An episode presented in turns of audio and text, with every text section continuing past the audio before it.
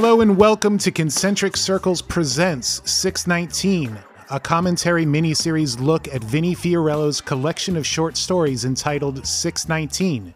My name is Jim Tramontana, and over the course of this series, I will be your host as we discuss the book with author Vinnie Fiorello.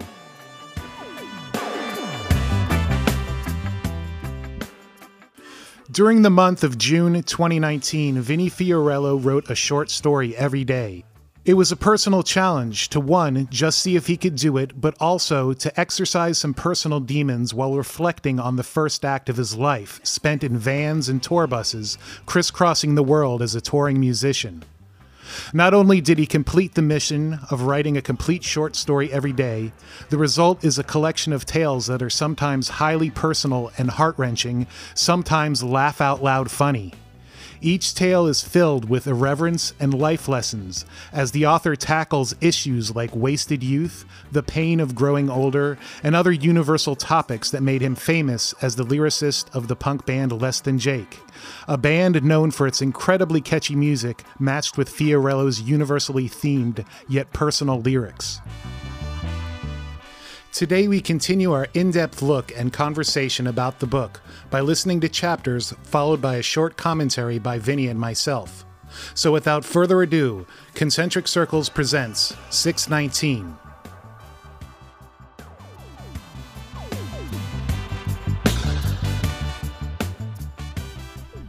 Episode 2 6519 Truth Be Told.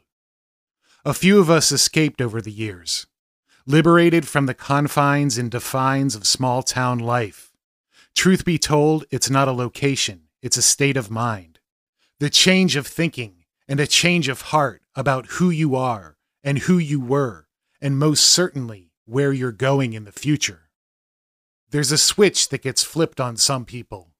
It becomes not about what you hate about growing up and growing old in that one place, but looking at everything in a different way, taking it all in from a different angle and vantage point, meandering down a slow road, walking through the doors of a dive bar you drive past every day. There was always a blueprint for cul de sac kids. It was always panic mode, then hit the open road running away from problems, making bonfires out of old friendships, the yard sale of memories sold and molded to the highest bidder to who wanted to keep them instead of burying them.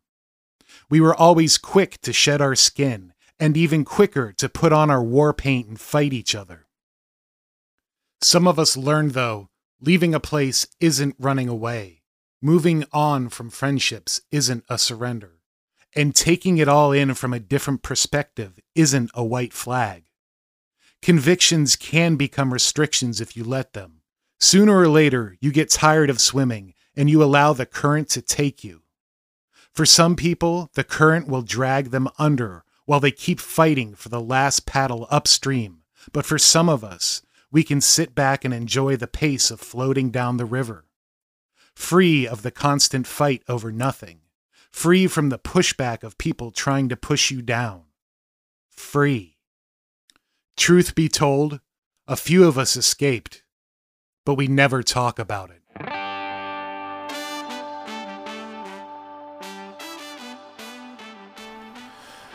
So 6519 seems to be, you know, mostly about escape in a way. You know, it's it's it seems to kind of um, be both about growing up, but also escaping that humdrum life of you know like um, adolescence and and and hitting the road. And I was wondering if you wanted to like speak a little bit about that.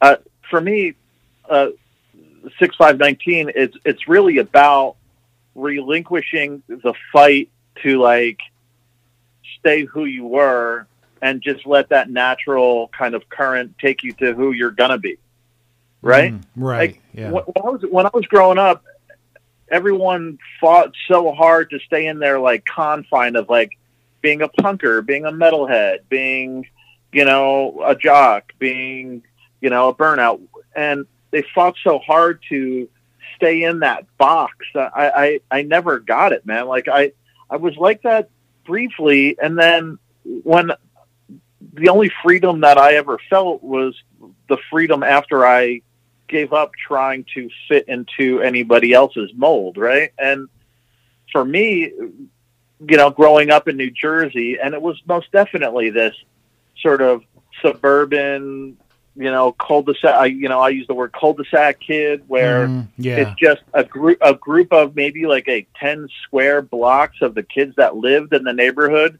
Uh, that were all there and we were all you know when we were growing up we were all different some like sports others like music some found punk rock some found metal some found all those life preservers growing up right but we we spent the time fighting to stay in those stereotypes and for me that that never made sense like it dawned on me at one point that you know it, you don't have to live that way. And the moment that you can feel the freedom is the moment that you stop fighting for who you think you are and just let that change envelop you. Yeah, let it just kind of happen. And that happened for you at a at a young age, or is this more of a reflecting back? You saw that change in yourself looking back. No, it's when when I was, you know, probably uh, 14, 15, and I started to find punk rock. And when I found punk rock, and all of a sudden you you wear the uniform and Right. and you're acting like you think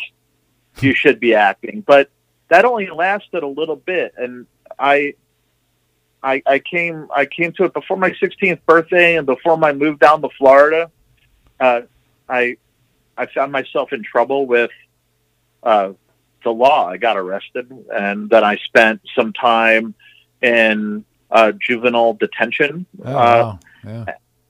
and from that point, after I came out of that, it was a wake up call not only to to shed how I was acting, but shed the whole persona I was trying to like fight to stay into.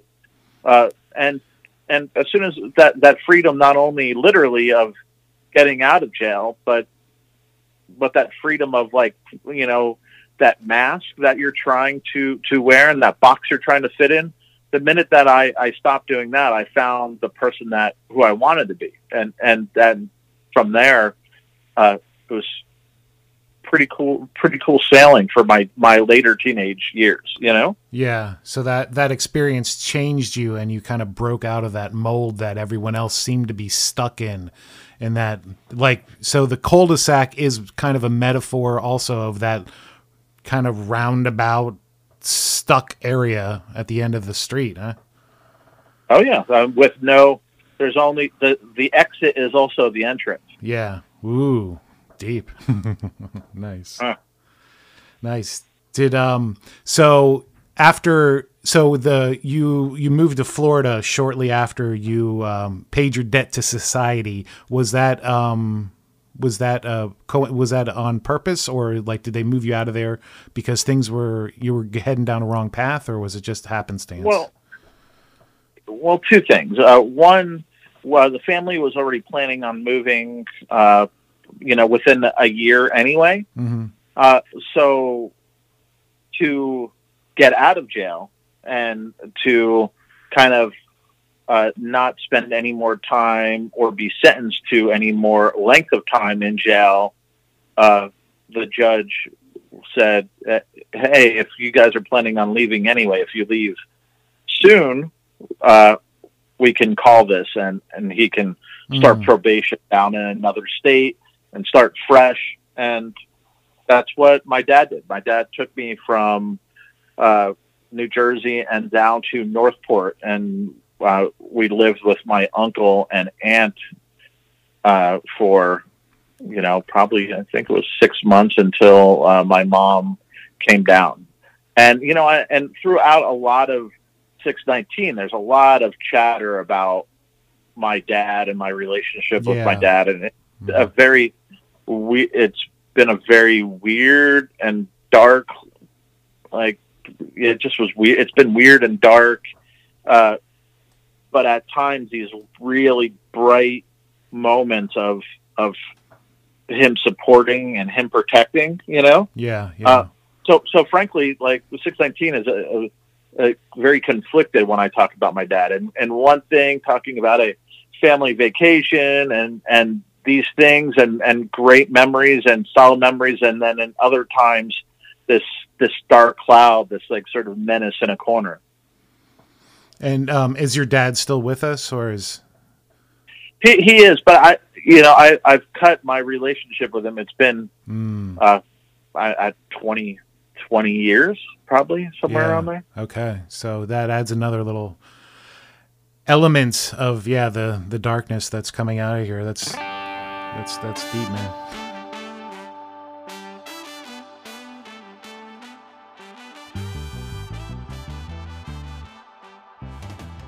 Six six nineteen. Question. When you die, where do you go? I read that it takes 16 days to start a new habit and 66 to break a bad habit. Then I thought to myself, how long would it take to break a habit I've had for 25 years? You know those weird habits that build up slowly over time, right? Check the door three times to make sure it's locked, your body demanding a morning coffee or that one last cigarette before you go to sleep. Call it self preservation, call it mania, call it an echo of constant content, but I specialize in dark clouds.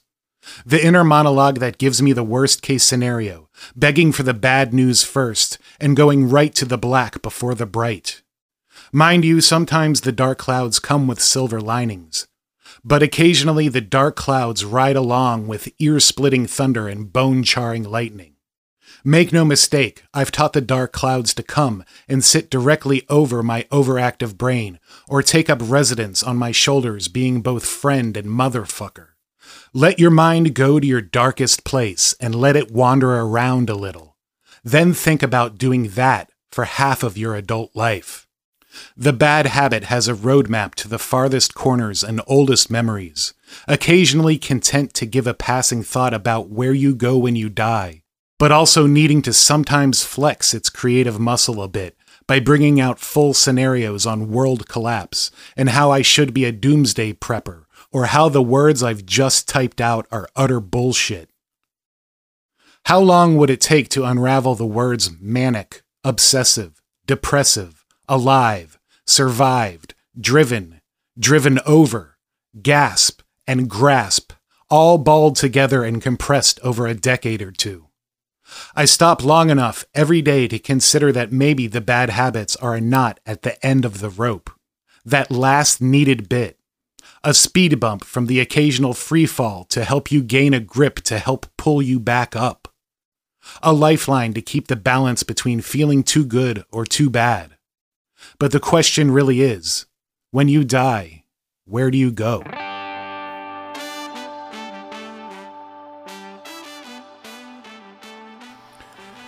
So 6619 has a lot of darkness in it and to me it, it's almost kind of a descent into the abyss and a sort of rebirth and that's kind of encapsulated with this where do you go when you die? Almost you don't quite say like is there life after death? But there's kind of there's definitely this this cir- circle or or at least a descent and a rise that's going on there. Yeah i, I think that you, you kind of hit the nail on the head with it right? So for me it's all about you know the, the a phoenix coming out of the ashes. Yeah. It's about yeah. the, the the car crash, but being able to walk away from it, you know, with a few scratches, but relatively uh, unscathed, you know, and uh, looking back and there's you know a house on fire, but you're you're sitting there and watching it burn, right? So, hmm. uh, yeah. I, I think that ultimately uh, I'm, I'm a dark person anyway. You know, I, I definitely uh, my mind goes to the worst case scenario, like I said, and that's true, right? right. And even right. and th- this time that we're recording it, we're recording this during uh, a full pandemic in the United States, and uh, this has my like sort of dark cloud mind and that doomsday prepper line kind of resonated with me because I really am. I'm like, I do go, go, hey, there there's a hurricane off the coast of Florida, which there is currently, and. I Of course. I, I go, hey, maybe I should get batteries. If this happens, you know, am I? Do I have this? Do I have that? And I go through this elaborate sort of plan of of survival, even pre even pre catastrophe, right? And I think that's been my my survival mode all along. It's preparing for the worst because, uh, in my mind, the worst is coming regardless. right. And Right. and yeah. I, I, you know, and I, I don't necessarily know if that's healthy or not. And I, I, I, I'm sure there's people listening going, dude, that's not healthy, you know? Uh, yeah. yeah. but it even goes back to, you know, six one nineteen, where it's why the fuck are these people smiling? Like being, uh, tripping out that there's people that are content with how things are and how bad things can get, right? And for me, I go, well, things are definitely going to get bad, and I'm a dark cloud dude, right? I guess, right? And uh, they are going to get, they are going to get bad. So let's prepare for them to be bad, and when when they are, you you can come out of it, and and you know, it's that that same shit where it's you know they teach you to to stop, drop, and roll when you're on fire, right? right. And they they, they push you in this headspace of, hey, if you're ever on fire, this is what you do. But I mean, that that's you know that's a very extreme situation, and they're preparing you for a very extreme thing. But uh, I guess that's how I've been living my adult life. I've been preparing Yeah. for the worst, and with steps of how to save myself and and the other people that are around me. And I don't know if I'll ever need it, but uh, Right. I, I guess I'm prepared actually- for the very least. Yeah, I wanted to touch on that. Now that you are a family man, you have you have you have a daughter. Has has the the preparedness become more intense? Has your darkness and you're expecting the worst, you know, hope for the best, expect the worst kind of uh, mentality um, be, been strengthened now that you're in charge and responsible for more than just yourself? Yeah, I mean, it's it's again, it goes. I describe myself, you know, in, in a, a very like sort of lyrical uh, bounce, and I give a list. And uh, being a dad most definitely uh, amplifies those things, you know, Mhm. uh, because you're worrying about, uh, you know, my wife, my daughter, dog, house, safety, those those things, right? So for me, when you have when you have more to look after, that that manicness that I was feeling before only only you know amplifies by ten, right? Yeah. Uh, so uh, the the answer is simply, yeah, it, it you know being a dad and being a husband, it, it makes you kick into even extra overdrive when there's things that could possibly happen that would hurt or harm, right? Right. And Uh, Yeah, and and um, would you? So that's like kind of the good side of the bad habit, then. I mean, because you mentioned, you know, there's the you reference like bad habits in the beginning, and it kind of comes back here and there. Um, would you consider your your pessimism a bad habit, or is it it uh, more of a survival mechanism at this point? it's it's a little of both, man, because uh, that that dark cloud kid, you know, it's definitely have been a crutch, right? uh, you know, and a, a, a general default where it's like, yeah, this is this is who I am, uh, and uh, that dark cloudness and that pessimism definitely has been the umbrella to weather certain storms. It's definitely been a crutch to lean on when I didn't want something or was disappointed by something. So, uh, yeah, it, it really is, man. It, it's it's I've I've wielded uh, that sort of dark headspace as a shield, uh, and I'm I'm pretty good at it now in my adult life. You know, not saying uh, that it's a good thing. I'm just saying uh, that it exists and, and how I how I've been using it. Yeah. And was like do you there's a lot of darkness in like the the lyrics that you've written especially for bands like Less Than Jake but the Less Than Jake's music is generally so happy. It's like it's it's upbeat. It's it's it makes you want to dance. Is there what's like what is that kind of juxtaposition in your musical life been and where does that come from in relation to these bad habits? You know what? I I've always you know with Less Than Jake, we've always described it as like this two headed you know, monster. On one side, it's like sort of this angry, uh, angry and sad thing. On the other side, it's just like sort of like light party, party. You know? Uh, yeah, I guess yeah. It's like any party. It's it's fun, but it's also you know it could be it's disastrous at the same time. You know? Yeah, and you know I, I've always prided myself, my artistic output, to do the same thing. So whether it be less than Jake with a darker lyric, but a more upbeat backbone musically to uh, let's say even the art that I'm doing for for Wonderland War, which was super bright, cartoony characters, but with a dark sort of bent on it. So one of the characters was the monkey assassin, right? Mm-hmm. And if you're looking at it, it's just like sort of like cute monkey in a suit, but if it has a gun that's behind it, he's holding a gun behind his back, right? right. Uh, Eight Hands for Bad Habits, which is this sort of brightly colored octopus, but it's holding dice and pills and booze and cigarettes and coffee. And then, you know, go with the skulls that I've done for Paper and Plastick, bright and poppy and pop art and, you know, modern art, but all with a base of the form of a skull. So, so for me, I've always my artistic output's always been a balancing act of this sort of bright color, uh, but with a dark, dark theme. Or if you want to kind of call it what it is, it's sort of like this uh, dark, you know, like a, a dark cloud with a candy coating on it.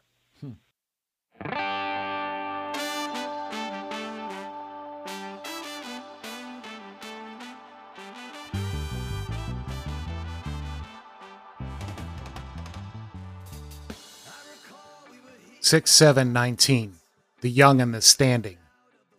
We like to stand around and smoke cigarettes. Poster boys and girls for the young and apathetic, brilliant minds put on hold to unravel emotions and beat back the tribal drums of growing up. We like to think the boredom was a placeholder, and the aggression of our elders desperately trying to push us into their not so bright future was just the phase they were going through. If my mom was so unhappy, divorced, and working 60 hours a week, and his dad couldn't even take off work for his little brother's birthday party without getting fired, how are we, the young and the standing, supposed to be optimistic about moving into their future? We like to stand on the corner by the liquor store, next to the train tracks, daydreaming about jumping the train and leaving forever, but always wound up talking more about all the parents we recognized coming and going from the liquor store. Brown bags to hide the labels, but the top of the bottles and bright plastic screw caps peeping out of the top of the bag. A beacon into our futures of work, family, boredom, hoping we could numb ourselves to sleep so we could get up and do it all over again. We hoped to remain hopeless, dreamed of the dreary, shouted to the night in hopes someone and anyone would hear it. Dear God, please kill us where we stand rather than living a life already planned. We don't need you to tell us to grow up when growing up is giving up, and giving up means we're already gone. Words echoed to no one and nowhere, standing still in a suburban purgatory. We were the young and the standing, counting out change for cigarettes, counting on the change to get out of this mess, not wanting to follow in their footsteps, refusing to believe that age meant we didn't know better. We were the young with a death wish rather than accept the mess we were left with. A circle of smoke with good hair and t shirts I'd kill to have today.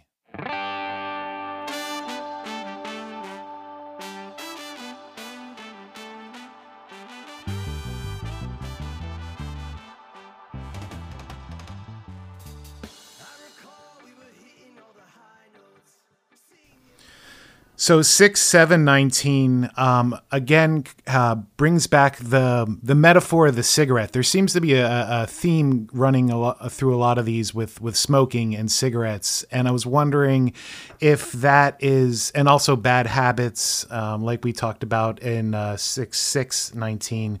Um, what is what is the smoking and the cigarette like? Where, what are we getting at there with with that metaphor? If it is a You know what? No, it, it's not though, man. Like I I consider myself uh, in a, a past life for sure uh, a gold medal smoker, man. Like So it's just historical.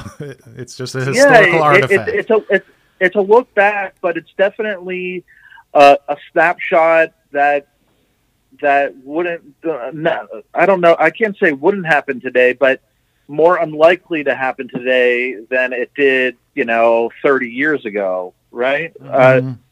smoking was a, a great pastime to kind of get over the boredom when you were hanging out. And it was a social thing for me growing up. You know, the smokers hung out and we smoked cigarettes and we talked shit. And uh, to be able to have that like opening line of, hey, can I bum a square? Right. Or, yeah, yeah, you know, can I, can I grab a smoke off you? And then you sit around and get a light and, and you talk shit and you meet new people that way. And it very much was the, the, the social circle that I, that I was with, right? We, we smoked cigarettes and we drank and we hung out. And the, the title of it, uh, The Young and the Standing, it comes back from when I was growing up and I'm much younger than when I started smoking, but uh, my mom every afternoon used to watch a soap opera called The Young and the Restless, yeah. and and it's a play off that where we weren't restless, we were bored, man. We were bored in suburbia, and our parents had that the, the mantra of uh, do do what we tell you to do, and don't become what we've become. You know right. Yeah. and and how could how could you do that? They were showing us the blueprint to be miserable in in daily life. They were showing us the blueprint to compromise everything that we believed in, but to the group of people and that sort of like that it goes back to that punk rock ethos, right? When I was growing Mhm. up, uh, the the blueprint wasn't good enough for us, and uh, mind you, it's a little bit melodramatic, but still, you know, uh, we meant it. Right? Kill us here. We don't. We don't want to grow up and be miserable. We don't want to grow old and just wait until we die. Kill us here while we're good looking and with Right. great fucking t-shirts with great fucking hair. Like, kill Yeah. us in our prime because we don't want to see ourselves past our prime. Right. Yeah. And of like your those old friends, the the young and the standing, how many of them do you think actually did escape, and how many just succumbed to what their parents went through? you know what? But sadly, most of them, you know, settle into that uh, what their parents went through, and there's been a bunch that are are are very good, you know, very good moms and dads, and very good artists, and very good musicians. So there's success stories, but a, a lot of the times, man, like uh, you can't shake the blueprint that's been ingrained in you from the moment that you were born, right? Right. Yeah. like and it, it's hard to change that that dna and uh i i you know lyrically i on uh gnvfla for less than jake there's a song called the devil in my dna Mm-hmm. and it, it, it sort of touches on that hey like m- maybe no matter what the environment you still can't shake what is sort of designed inside of your your bloodstream or your head or or whatever Right. It's kind of your destiny, and you can't shake it. What at, at what age? Uh, when when did you start smoking? Just out of curiosity. Uh, first cigarette at 13. Full, full, full, full smoker at 15. Oh wow. So, so you were you were one of the bad kids sneaking out of class and smoking around the portables in the back, huh? Yeah, you know, I, I think that of, of of course you were surrounded by kids that were, you know, anyone that was smoking as a teenager, you're were set up to to be called a bad kid. But right. to be honest with you, I again, it's like uh, you found, you know, I found smoking like you or whoever would find sports, right? Right. Where yeah. it, it was your social circle and it was your support. It was your lifeline. It was what defined you. It was everything and nothing at the same Right. time. I Like, mean, it's it's instant camaraderie. You kind of just talked about it. It's like even a stranger, you go up and say, "Hey, man, can I bum a cigarette?" You au- automatically have something in common. You automatically have a, like a social thing that you're doing together that it just lends itself to interaction and at the, at the very least, getting to knowing someone on a very superficial level. And sometimes you make you make best friends that way. Yeah, and and for for what I was talking about there, for sure, it it takes slow time, and it it it makes it uh, have a placeholder during slow time, Yeah. Yeah. right? Yeah. So Yeah. you're you're you're busy smoking, but time's just going, and you're just standing there talking and, and smoking. It just was the placeholder, man, to to waste time and get over wasted time. And I, I don't know, man. Like th- there was a point where I grew up in New Jersey, and I, I think we mentioned that before, but Mhm. uh, if we didn't, I grew up in New Jersey, and then later I moved down to Florida. But my time in New Jersey was definitely quintessential suburban life. And it was every parent was going to work. Every parent looked forward to the weekend. Every parent wanted to go down to the Jersey Shore to have their week's worth of vacation. Every parent wanted what was better for uh, a better life for their kids than they were living. Mm, Everyone wanted the American dream. Everyone was living in the shadow of New York City. Everyone was living on the outskirts of a fucking like, you know, waste dump from the industrial part of New Jersey. Right.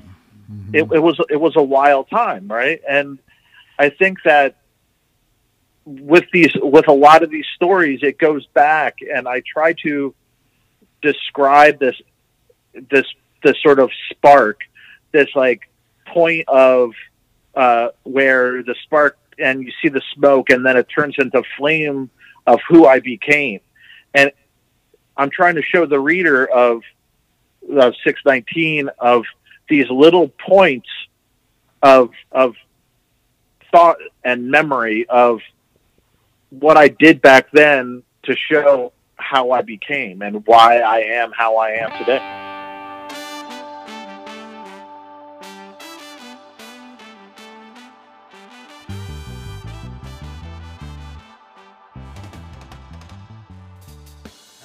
Six eight nineteen.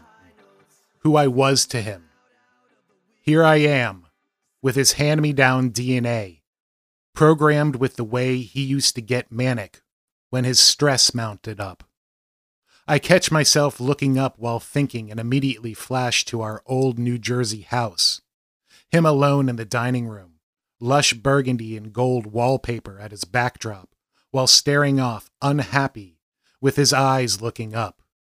His thinking face, his caught in my own head face, his I wish I was anywhere but here face. My face sometimes.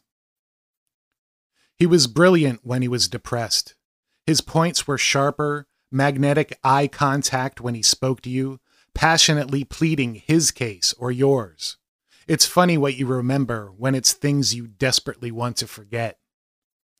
When you are growing up, you want a sail that helps with direction and the lessons to help push off and away over the horizon line to parts unknown.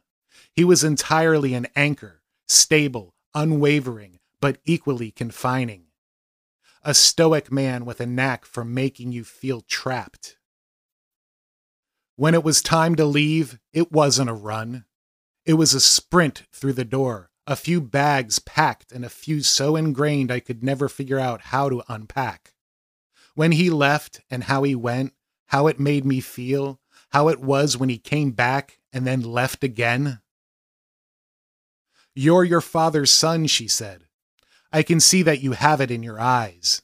Then following up with the knockout blow of, You're a dreamer just like him.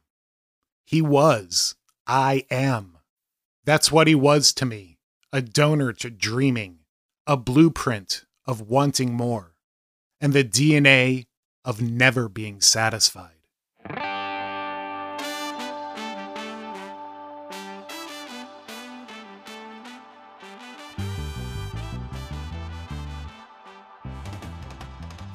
So, so, so yeah, go ahead. Six eight, who I was to him.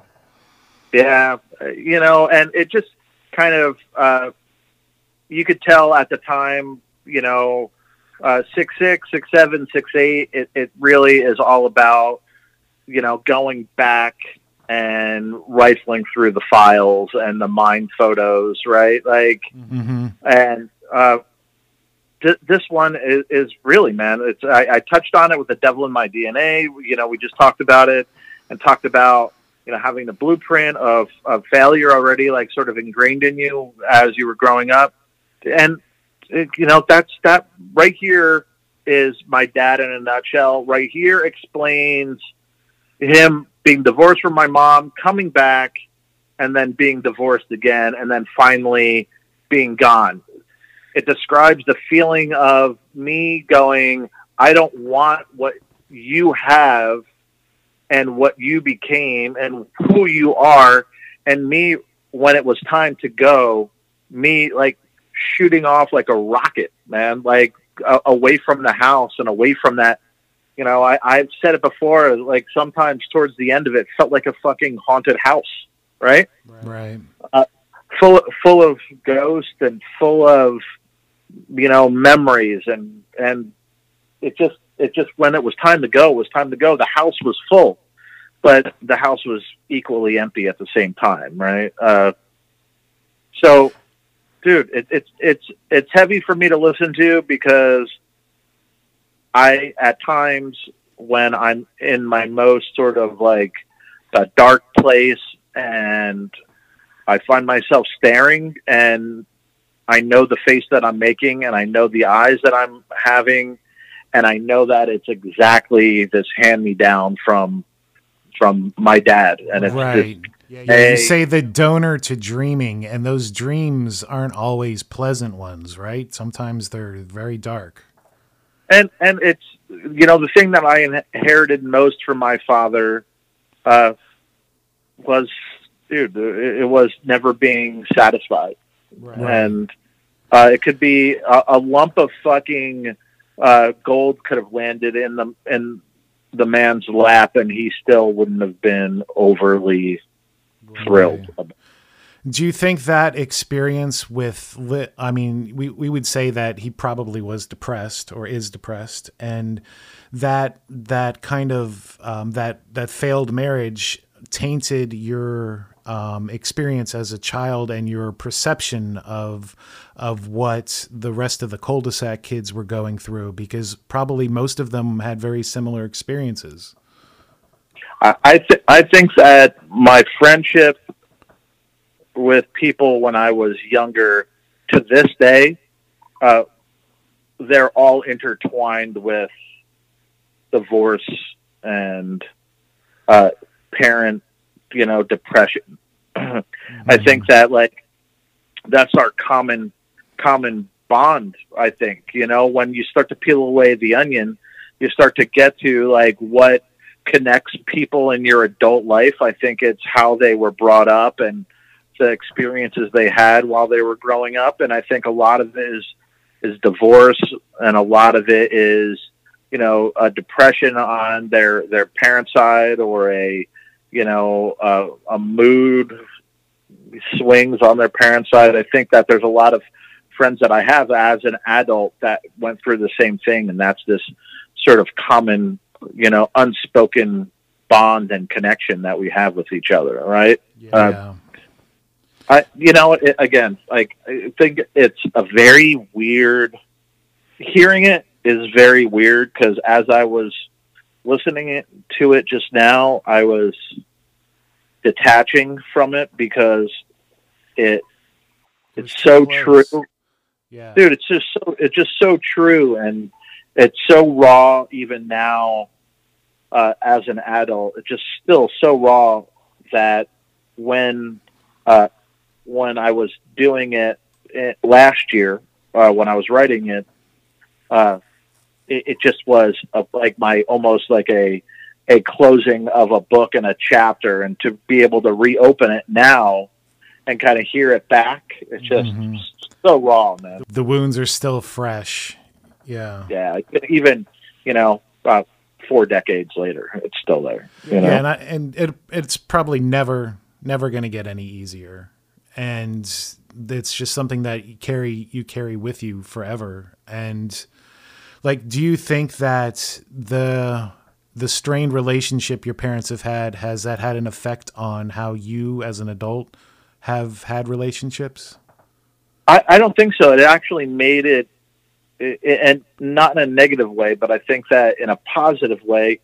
Growing up, where it was this sort of yo-yo, and it was a volatile situation with my parents, it made me want to have relationships that were strong, that were the opposite of what I grew up in. Wanted it wants me to continue even now to this day to have stable home and a great relationship with my daughter and with my wife. And it, it was a rule book to how not to fuck up, you know?